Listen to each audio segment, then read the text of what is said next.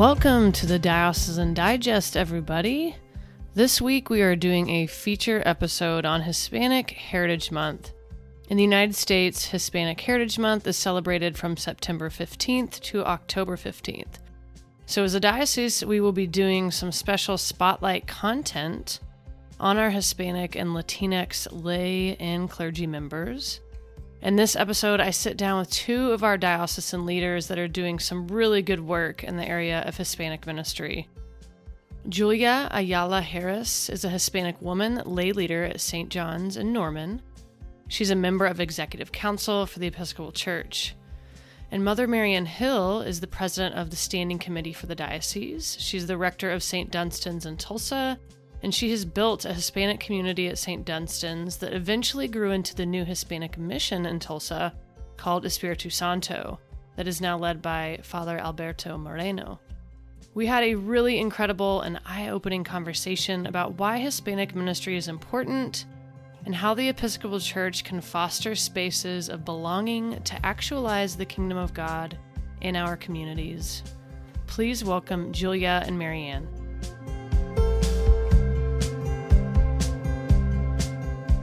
Thank you all so much for being a part of the podcast this week, my friends. We are just going to do a little highlight podcast on different types of Hispanic ministry in the church, because it's Hispanic Heritage Month, and we wanted to honor that in a unique way here in the Diocese of Oklahoma. So we've got Julia. Julia, how do you say your whole name? Because I don't want to mess it up. It's Ayala Harris. Julia Ayala Harris. Perfect. Wonderful. Why don't you tell us a little bit about yourself, where you do ministry, and how you're involved in the church? Yeah, I never know where to start, so I'm just going to go linear and start from the top down. So I am a laywoman and I attend St. John's Episcopal Church in Norman, and I am on Executive Council for the Episcopal Church, which is like the board of directors for the denomination. And in that role, I am chair of mission within the Episcopal Church. So our committee looks at everything that goes on within the Episcopal Church across all the dioceses. So that includes dioceses that are in Province 9, which include places like Venezuela and Honduras and Haiti and others. So it's not, sometimes there's a confusion that mission within the Episcopal Church is just looking at our domestic diocese, but we're looking at everything within the Episcopal Church. And so programmatically, that includes evangelism, racial reconciliation, creation care, and all that fun stuff. No, that's great. How long have you been doing that? I forget. I was elected in 2015. And so we will, those of us in that same class will stay on until the next general convention, whenever that may be, due to the pandemic. So normally my term would end in 2021, but now it looks like it might be potentially 2022. Oh, okay.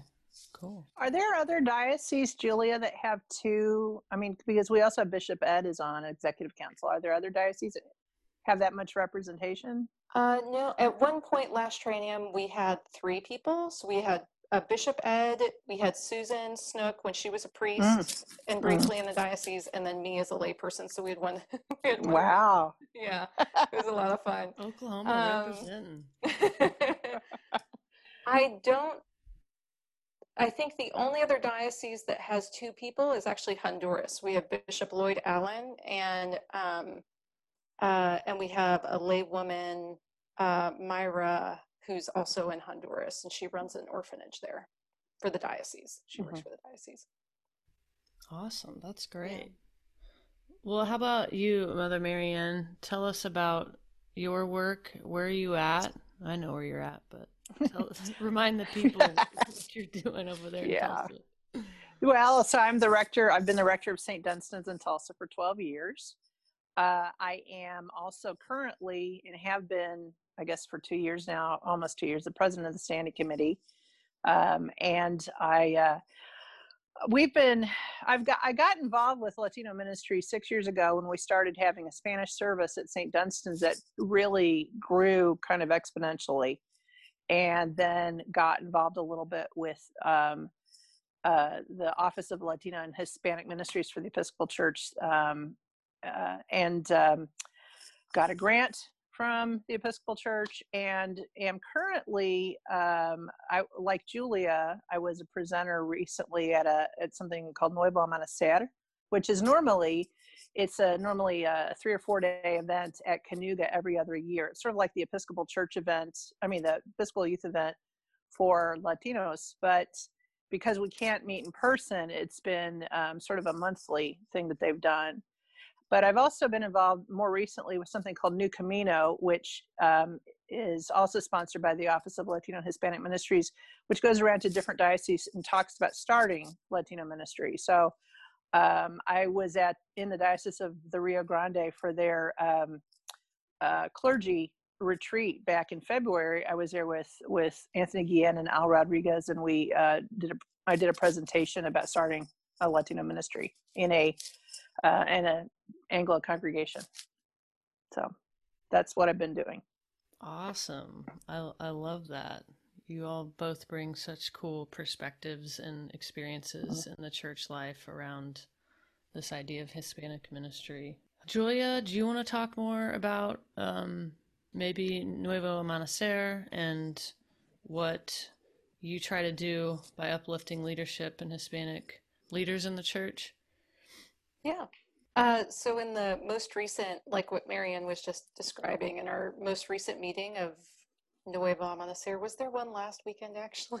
So in the August meeting of Nuevo Amanecer that we did by Zoom, which included worship and workshops, I've been pretty passionate about and just constantly talking to people about who are emerging leaders in the church and how can we get them plugged in.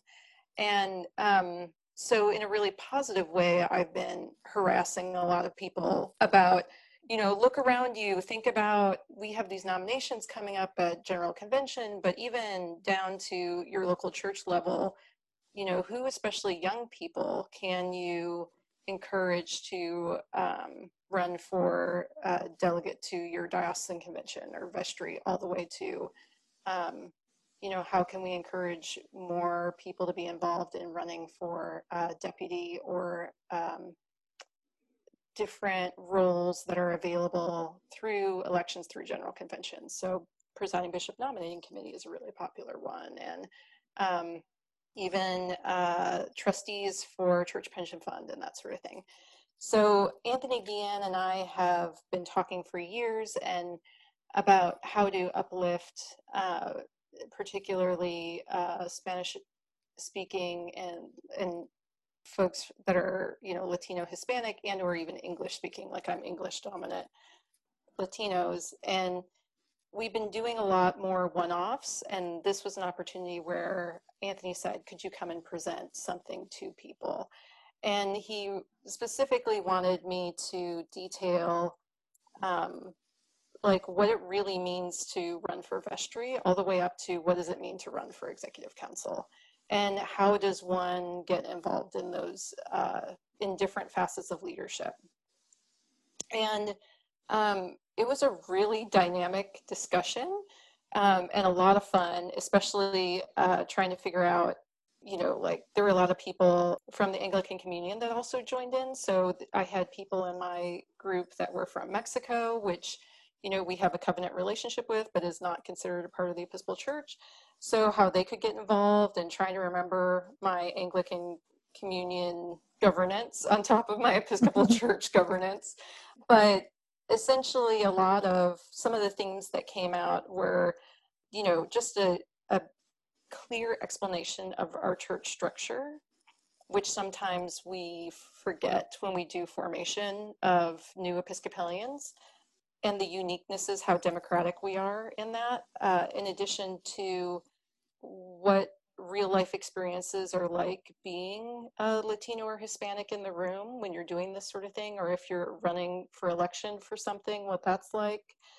To we ended up having a really long conversation about how to discover and be your most authentic self when you're doing these things, because they had a lot of questions regarding, you know, what does a CV need to look like, or what does my bio need to look like if I fill this out, and what are specific leadership things that I should work on if I would feel called to, you know, run to be delegate to my diocesan convention.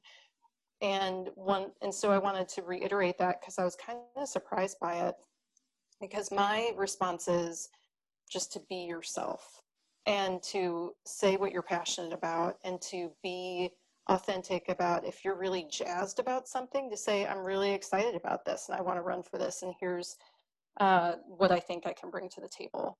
So that's kind of a summary of what our conversation at Nuevo Amanecer was like. It was pretty great. Awesome. That sounds really great. And to explain the structure of the church, I mean, that it's kind of, that's, our church is really intimidating with our structure, I think, people, and doesn't seem as accessible. So a way to like demystify that and make it more approachable, I think, is always a really important thing to do. And actually I had to download a new software to make a flow chart that made sense, that was still clear on here's the structure of the Episcopal Church from your local parish all the way up. It was not something you can easily do in a Word document with flow chart or graphics. No. Mary Ann, do you want to talk about your presentation and the things you've been specifically working on lately? I was asked to present with a priest from the Diocese of Oregon named Christopher Crown, and she's part of a church that's had Latino ministry for a long time. It's really interesting because her Spanish wasn't very good when she got there, and it's increased tremendously, and she's raised up a lot of leaders who are Latino in the Episcopal Church, who've gone on to other things, including the person who's in charge of that office right now.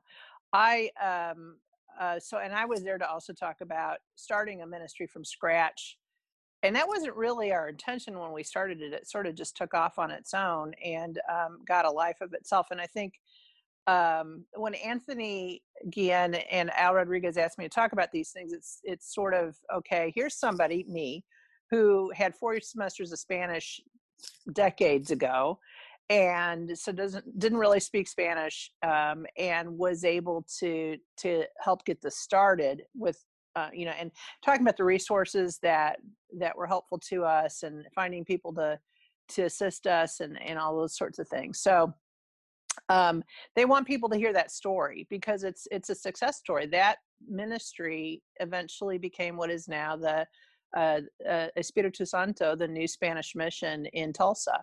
That Father Alberto Moreno is in charge of. And so they want me to tell that story. They just tell me over and over, just tell that story, tell it over and over. And so I've done it 3 times. I did it twice that weekend that Julie and I were both on Nuevo Amanecer. And then I also did it the weekend that, when we were at, in Albuquerque with the Diocese of the Rio Grande. I'm going to be doing presentations in October and January for Nuevo Camino, for other places as well. So, but it's because I'm an unlikely suspect for this kind of ministry, and for it to be able to be successful, they want people to understand that they can do that too. You don't have to have, you don't have to be a fluent Spanish speaker necessarily. You don't have to have, a bunch of special resources. You just have to have the right mindset to be able to do it. And so that's what I've been going around talking to people about. And it's ironic because we don't actually have a Spanish ministry at St. Dunstan's at the moment. So my Spanish is pretty rusty. I haven't been using it lately, but I'm still happy to talk about recent history.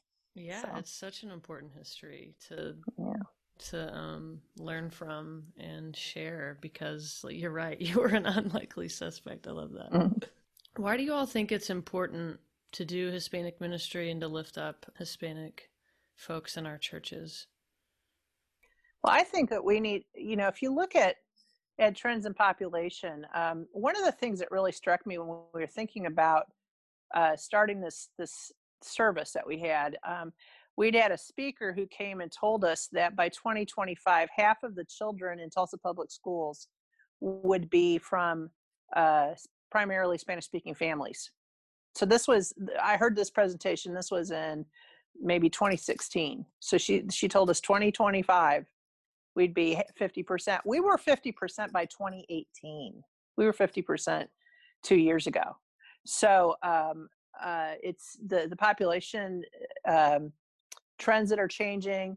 And also, and Julia can speak to this probably better than I can, but we are in a way uniquely placed because we're both Catholic and Protestant to be able to help people access the church through their culture and through traditions that we can bring into the church. Even if people are primarily English speaking, there's still in Latino culture, there's still a very strong tie to heritage because of family is so important. And it's the sort of thing that as a church, we have the ability to do that as the Episcopal Church.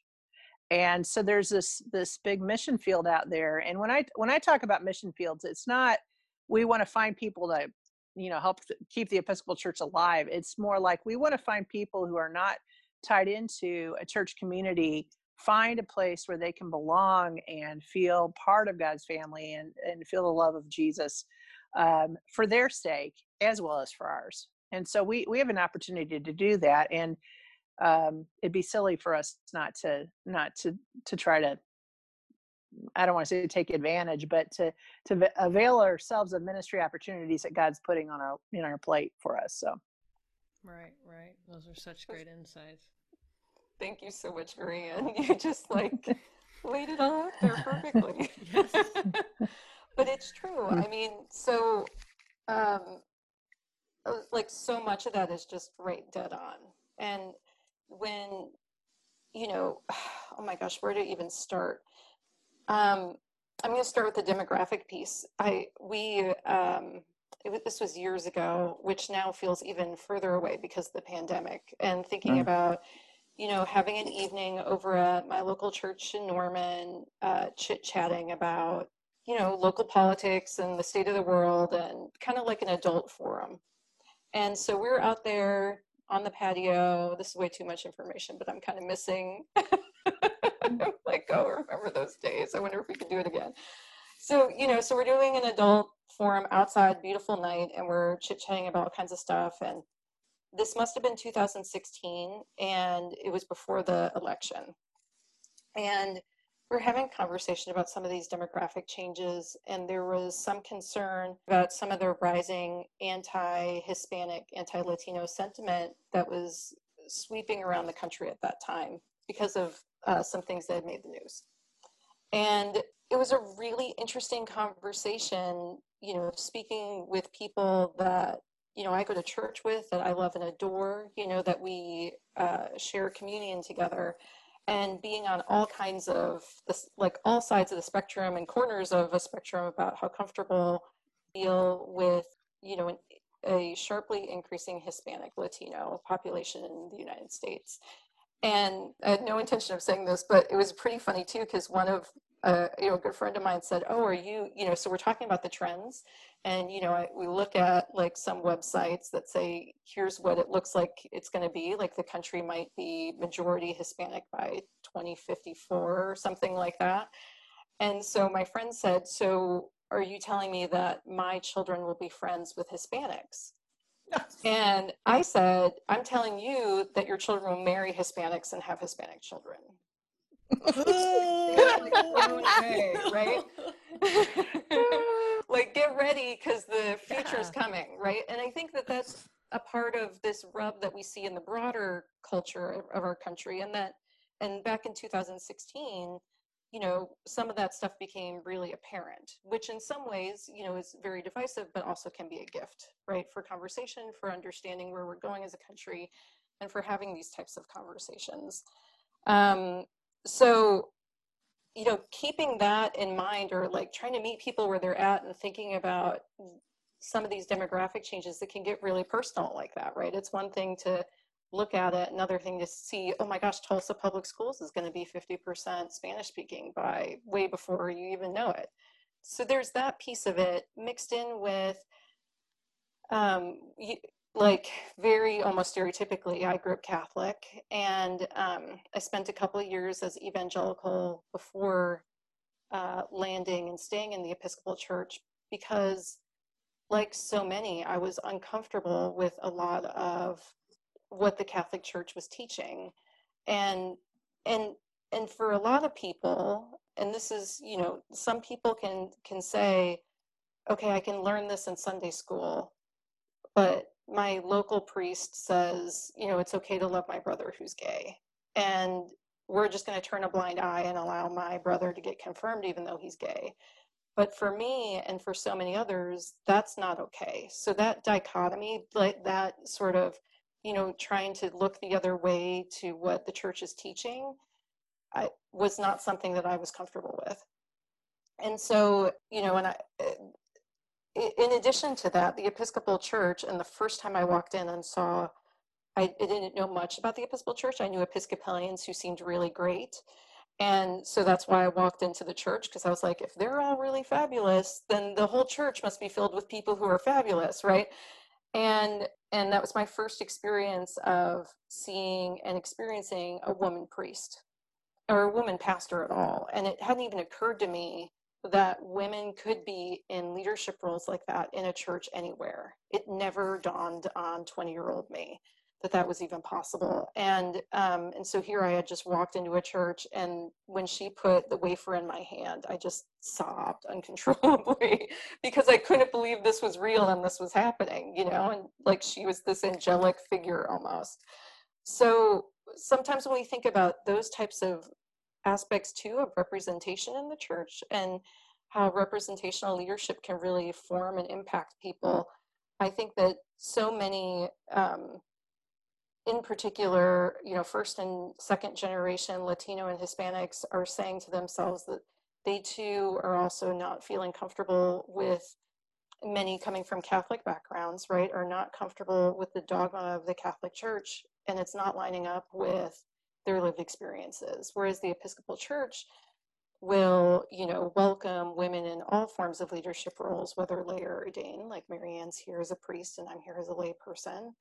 And the same for LGBTQIA, and to even take a more forceful stance on saying that LGBTQIA folks are not just, you know, a part of our community, but that they're allowed to be a part of every sacrament that our church has without question, and that if they have children, they are to be baptized like all children should be. So it really breaks down a lot of those emerging cultural barriers between generations for well, I should say first, second, and third generation Hispanics. And then there is this other interesting piece of, because, and Mary Ann can probably speak a lot more to this if this is the direction you want to go in, but that there is a large, again, Hispanic evangelical community, right? That they left the Catholic Church. The evangelicals have been pushing really hard, particularly in Mexico, to grow their numbers there. And they're having a similar kind of experience where they're missing liturgy. You know, they're missing some of that stuff that their parents, that their grandparents brought them up on, you know, praying the rosary, and coming back to the Episcopal Church where, you know, and Our Lady of Guadalupe can, you know, be a part of their, you know, experience, in addition to, you know, having a little bit more leeway in, on the end of dogma. That's kind of a boring way to end that, but. Yeah, for sure. For sure. Anything else to add to that, Mary Ann? Yeah, I think that's right. There's been a big push with the evangelicals and in Central America too, and well, in South America. And I think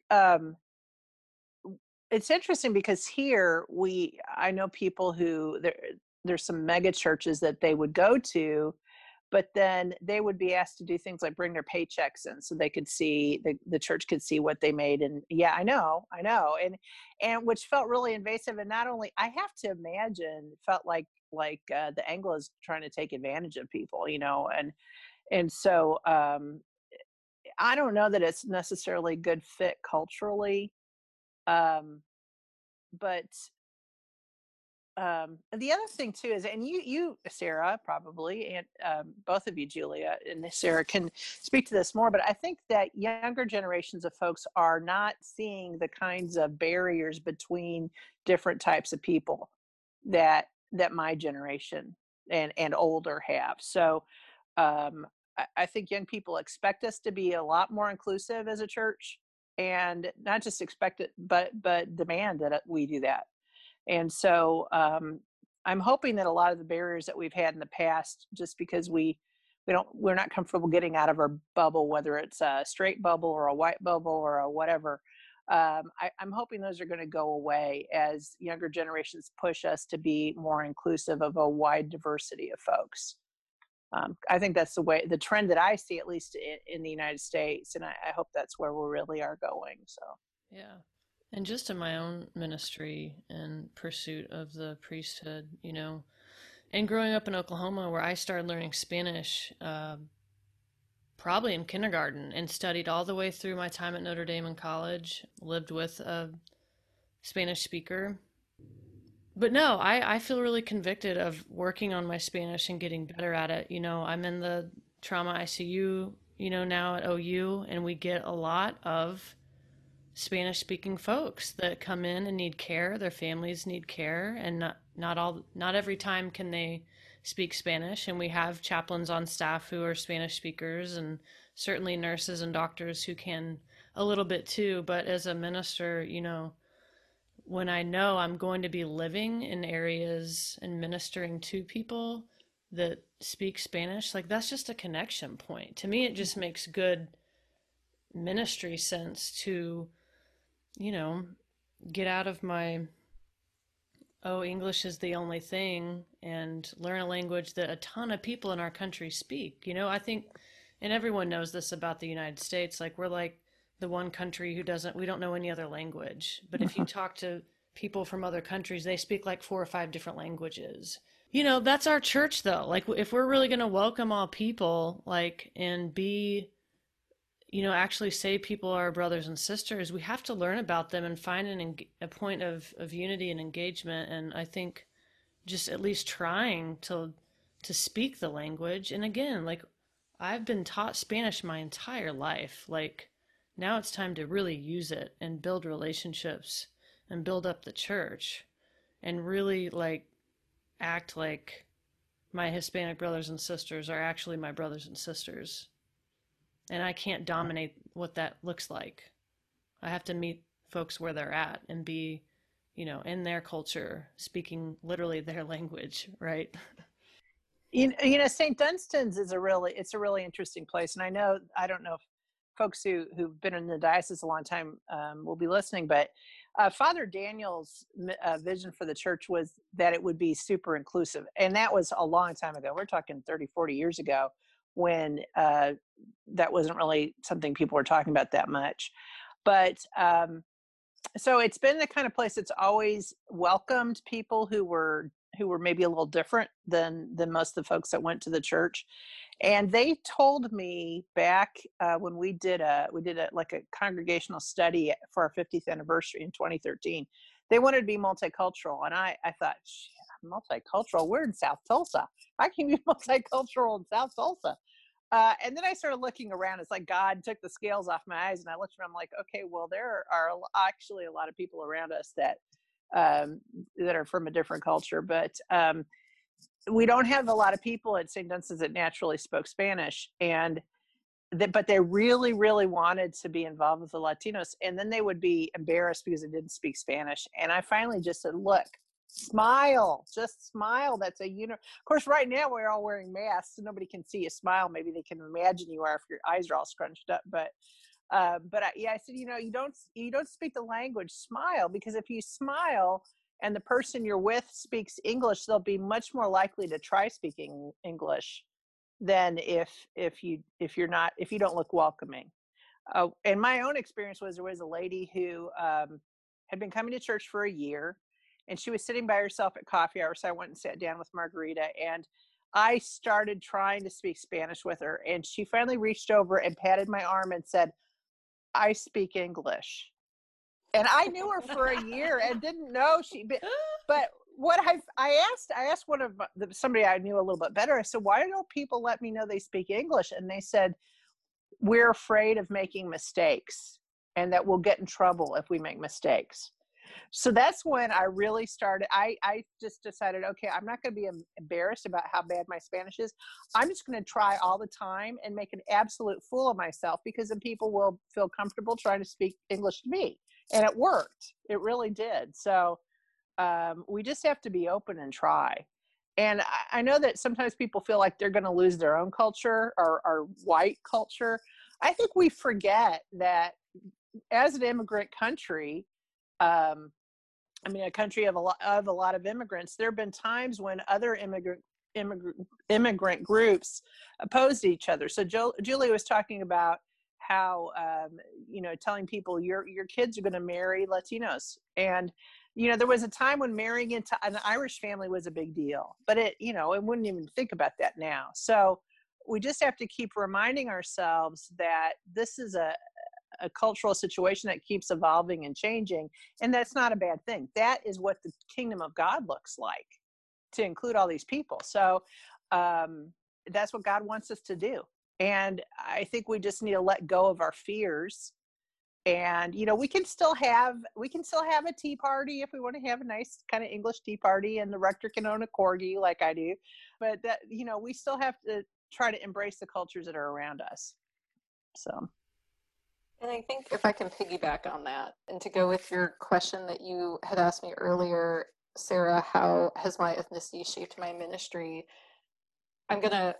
I already have a word salad in my head, so I apologize in advance. I kind of want to outline it really quick before I say it all, but I think, Mary Ann, to me, it's so pronounced why you had a successful ministry, especially among Hispanics and Latinos, because you, even just how you were talking about those stories, are showing this openness, and that you want people to feel a sense of belonging. And it's interesting because at Nuevo Amanecer, the title of your ministry had the word belonging in it. And my PowerPoint that I pulled up has a specific point about, let's talk about belonging. And because that's something that, when we feel like we belong, or we know we belong somewhere when we feel it, we know when we feel it and we know when we don't feel it. And that is so tied to for me, it's deeply ingrained in my family. I belong with my weirdo, my similarly strange family, we all get each other, right? And that's a place where I feel belonging. And in the Episcopal Church is a place where I feel belonging. And in so many ways, having leaders like Mary Ann who can say, it's okay, let's practice, let's smile, even if you can't speak Spanish, is that welcoming is more than a welcoming. It's honoring, the divine in the other person, and saying, this place is also for you. And oh my gosh, I just hope so many other people hear what Mary Ann just had to say, because it's not as common as we would like it to be, and especially in the Episcopal Church. So this is where, if I can bring some realness in, if that's okay, Sarah. Bring it, sister. Bring it. I can be gentle. So, but, because there's, because we all do come with so much, into every scenario, right? So not every Sunday can a priest be super welcoming to everyone all the time, and it's not always up to the priest, right? But to other leaders within that congregation to welcome newcomers, and to get over's too strong, but to move through some of the fears of, not just, oh, I don't speak Spanish, what do? I want to be helpful. Okay, I can smile, but also these other fears, we're talking about a culture shift and how scary that can feel for so many people. In addition to, a lot of times we're just oblivious right? So we have no idea, you know, that someone new was at church, or that that person who's new is from a different culture, or that maybe they're having a hard time following along because they speak a different language. So in addition to sort of those everyday, every Sunday type of situations, at least pre-pandemic, you know, the Episcopal Church has long sort of in some ways overtly prided itself on being the church for the lawyer and the doctor and, you know, the congressperson and that sort of thing. So we're still getting over what it means to no longer have that institutional and cultural power that we used to have. And we're developing language now because of people like Mary Ann about how we can be a place where everyone can truly belong, regardless of not just, you know, language barriers, but other socioeconomic barriers that might keep people from feeling comfortable coming into our churches. So with all of that in mind, going back to your question that you had asked me, how my ethnicity shapes my ministry, to me, it's one of these things, and I'm glad that it's you two on this podcast, because I think you'll understand, it's that intersectionality between being a woman and being Hispanic. And I just turned 40, which I'm so excited about. So now I'm like going into like middle-aged woman, you know, I'm not a young woman anymore, which I just can't tell you how excited I am about this. Like, I'm so opposite other people. But you know, so going to these rooms where I've been a, you know, short, clearly Hispanic, young looking woman at times has been very, very difficult. And in the Episcopal Church, at an Episcopal conference, at an Episcopal meeting. And there have been, you know, times where I've been believed to be part of the help.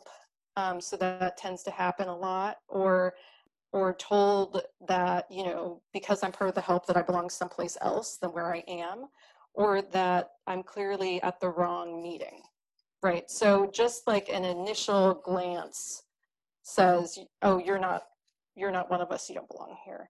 And so, so part of how I take that on in my ministry is, in addition to highlighting, you know, how we can talk about and meet the needs of new Americans when we look at Episcopal Migration Ministries, or when we visit Hutto Detention Center at the last General Convention, or when we have conversations about mothers crossing the border being ripped from their children and how our church can respond to those things, it is also hand in hand with that, me trying to assert space at the table for people who are like me. So at the moment on Executive Council, the way that we're comprised, we have representation from Province Nine, because we have representation through the provinces on council. But I am the only domestic Hispanic Latino on Executive Council.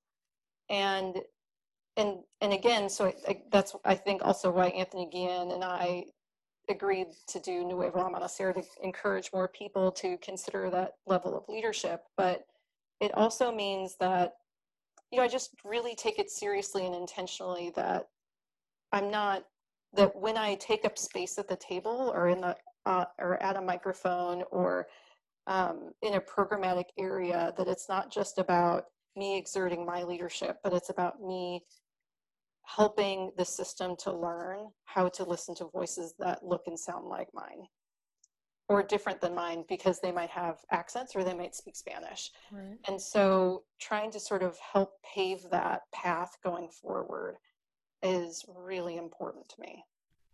Yes, so freaking important. Yes. Is there anything else you guys want to add? This was awesome. This was exactly what I was hoping it would be. Just getting to hear from y'all's experiences and the ways in which ministry. I would maybe want to add that we need to find ways, I think, to encourage the churches in our diocese to not necessarily Espiritu Santo or Santa Maria, but to, you know, even our Anglo congregations, to be open to Latino culture and to reaching out to people. One of the success stories with St. Dunstan's is that in the few short years that we had the Spanish ministry, we sent somebody to seminary. Omar Cisneros, who's completely bilingual, who is at Virginia Seminary now. And it's not just about him being Latino. He's also, he's doing his field education at St. Paul's K Street, which is one of the premier Anglo-Catholic, very white Anglo-Catholic congregations in the country. And so it's not to typecast somebody but like Omar, but he has an incredible gift in being completely bilingual and bicultural, where he can really go back and forth between cultures, and you have a lot to learn. I have conversations with him all the time where I'm constantly learning things by talking to Omar. He's super smart, really interesting guy. And not only do we have Omar, we have another young person who I don't want to name because he's not been in the process yet, but he's also grew up completely bilingual in a family in Texas where he attended Episcopal schools. He's a commercial airline pilot, and he's hoping at some point to be able to go through the bivocational priesthood program. And so it's just there's so much out there that we could be tapping into beyond anything we can imagine. And we need our congregations to be able to be open to that. And it might seem scary at times, but it really isn't. The cultural differences aren't nearly as huge as we might imagine they would be. So I just encourage people to try to think outside the box a little bit about who they're reaching out to. Yeah. I went to the first day of Espiritu Santo's kind of grand opening of the church last year. And they had this giant feast afterwards, like homemade tacos, beans and rice. And I was like, I can get down with this community. This is like, if this is what it is, we just sit and like eat delicious food and like talk for hours, and a big sheet cake with tons of frosting. Yeah, like I think I can get like cross over cultures, you know. And Our Lady of Guadalupe is super cool. Like, who doesn't want to like a tattoo of her? She's awesome. Maybe that's just me, and I appreciate these things, but yeah, I'm excited, especially for, you know, small ways like Hispanic Heritage Month, bringing awareness to this so we can highlight what our brothers and sisters that are Latino, what they're up to and how they're contributing to our churches already, like you, Julia, and how, you know, Mary Ann, we can foster this as clergy and just by building relationships and a sense of belonging. And it's already the work of the church. But let's think outside of our white culture for 2 seconds and see who's around. Because if you look, like you both were saying about our demographics, like there's brown people, people of color everywhere. And why not? Why wouldn't they want to be a part of the Episcopal Church if we say we're all the things that we are, right? Yeah. We have so much to offer and so much to be proud of. Yeah. Well, thank you all so much. This was awesome.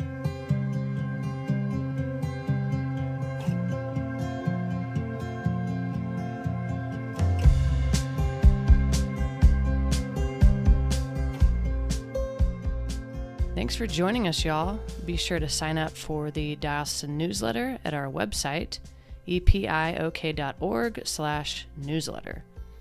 And follow us on all of our social media platforms to stay up to date on what's going on in the Episcopal Diocese of Oklahoma. See y'all next week, and peace be with you.